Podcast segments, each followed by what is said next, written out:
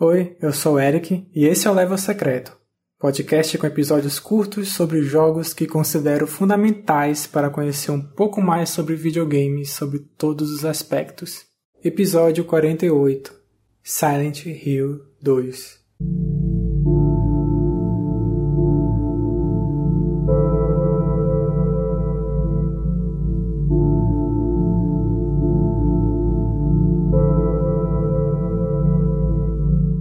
Silent Hill 2 foi lançado em setembro de 2001 para o PlayStation 2, teve uma versão de Xbox no fim do ano, apareceu no PC em 2002 e por fim no HD Collection para PlayStation 3 e Xbox 360 em 2012. Essa versão não muito querida pelos fãs.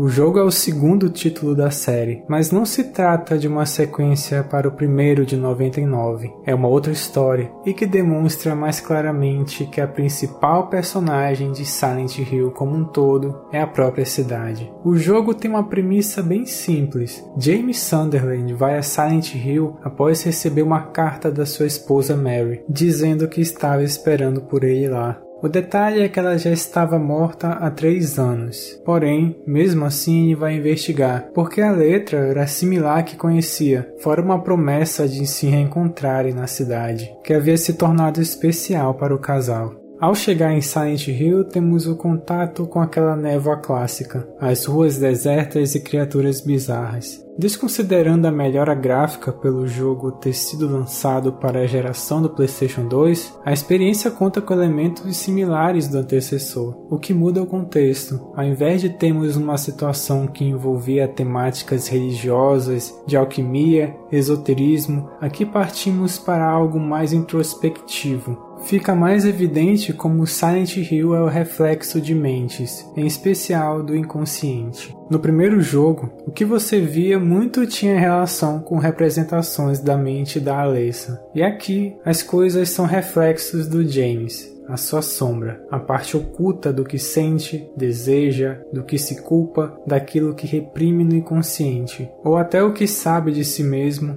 mas não quer encarar. Essas representações do James estão no modo como ele vê a cidade, e em especial no que cada criatura representa.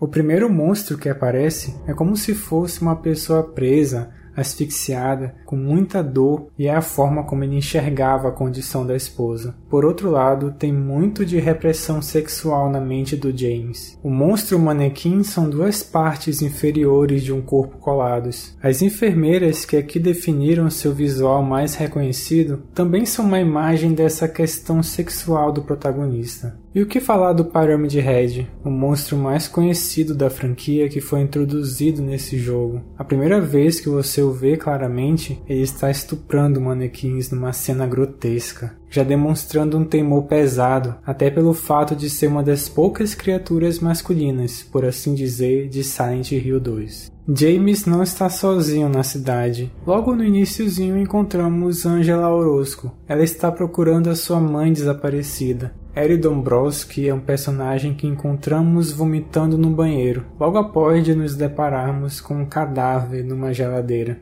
Vemos também uma garotinha chamada Laura, que foge e distrata James. O curioso é que ela menciona Mary, e assim, em primeiro lugar, como é que ela a conhece? Todas essas pessoas estão em Silent Hill por motivos distintos e têm uma visão da cidade diferente do jeito que o James a vê. Só que uma personagem causa um estranhamento maior tanto no protagonista quanto no jogador a Maria. Ela é bastante parecida com a esposa morta de James, até no nome, com a diferença das roupas mais chamativas e uma personalidade extrovertida e provocadora. Nessa forma de descrever, dá uma pista que a Maria é um fruto da mente do James, a forma que ele queria ver sua esposa Mary. A expansão do jogo chamada Restless Dreams coloca uma ambiguidade em relação à origem da personagem, devido à história prévia antes dela encontrar com o protagonista.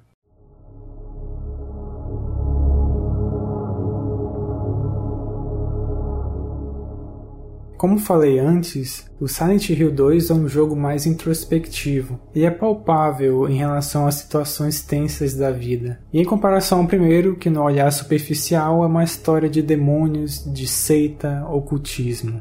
Tal como o jogo de 99, Silent Hill 2 também é uma obra poderosa nesse sentido de evoluir com o tempo, de acordo com a nossa visão de mundo que vai mudando ao longo que envelhecemos. No meu contato inicial, ainda adolescente, eu tinha um jeito de me identificar com a história do James, e em um ponto futuro ressoou mais forte comigo foi quando eu tive de lidar com uma situação parecida, de em alguns momentos ter de ajudar a cuidar de uma pessoa próxima que estava prestes a morrer. E aí é complexidade de sentimentos, né? Porque você observa aquele corpo, um ser humano naquele estado, existe o fato de estar atento no cuidado daquele ser frágil.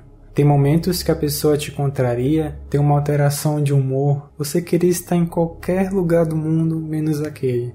O amor a consideração e o carinho te mantêm ali. O James representa todos esses conflitos internos. Silent Hill 2 materializa isso em forma de jogo, com as imagens do que está no seu inconsciente. Quando as coisas se esclarecem, sobretudo nos finais, é um baque muito forte para quem está jogando.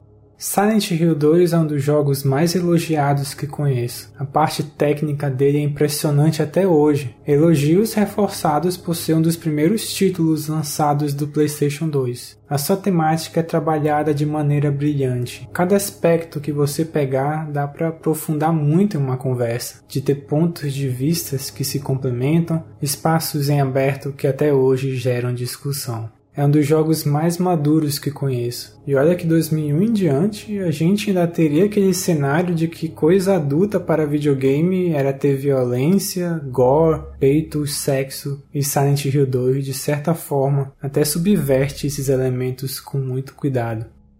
É sempre bom relembrar o que faz a franquia Silent Hill ser tão querida, de chamar a atenção que ela faz de bom, a maneira que se desenvolveu essas temáticas que até em jogos recentes não abordam tão bem, ou que nos permitam um envolvimento tão forte. Silent Hill 1 e 2 são jogos absurdos. Por mais que o 3, o 4, o Orange até sejam bons títulos, reconhecidos como tal pelos fãs, não dá para não dar razão para o argumento de que os dois primeiros elevaram a barra tão alta que a dificuldade em repetir a qualidade era algo que aconteceria de qualquer.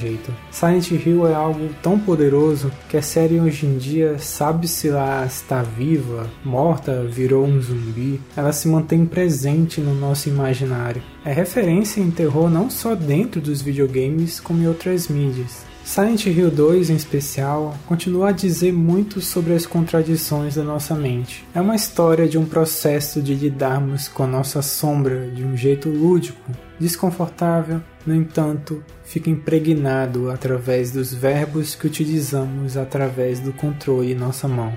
Silent Hill 2 evolui na nossa percepção por meio das dificuldades da nossa vida, das decisões que tomamos ou simplesmente as coisas acontecem e temos de lidar com elas. Parar e pensar na jornada de James é sempre um momento de reflexão. E todas essas considerações que fiz, todos esses elogios, demonstram o que faz uma obra se tornar eterna, continuar sendo relevante em qualquer tempo que a visitemos, que nos permitimos entrar no meio dessa névoa.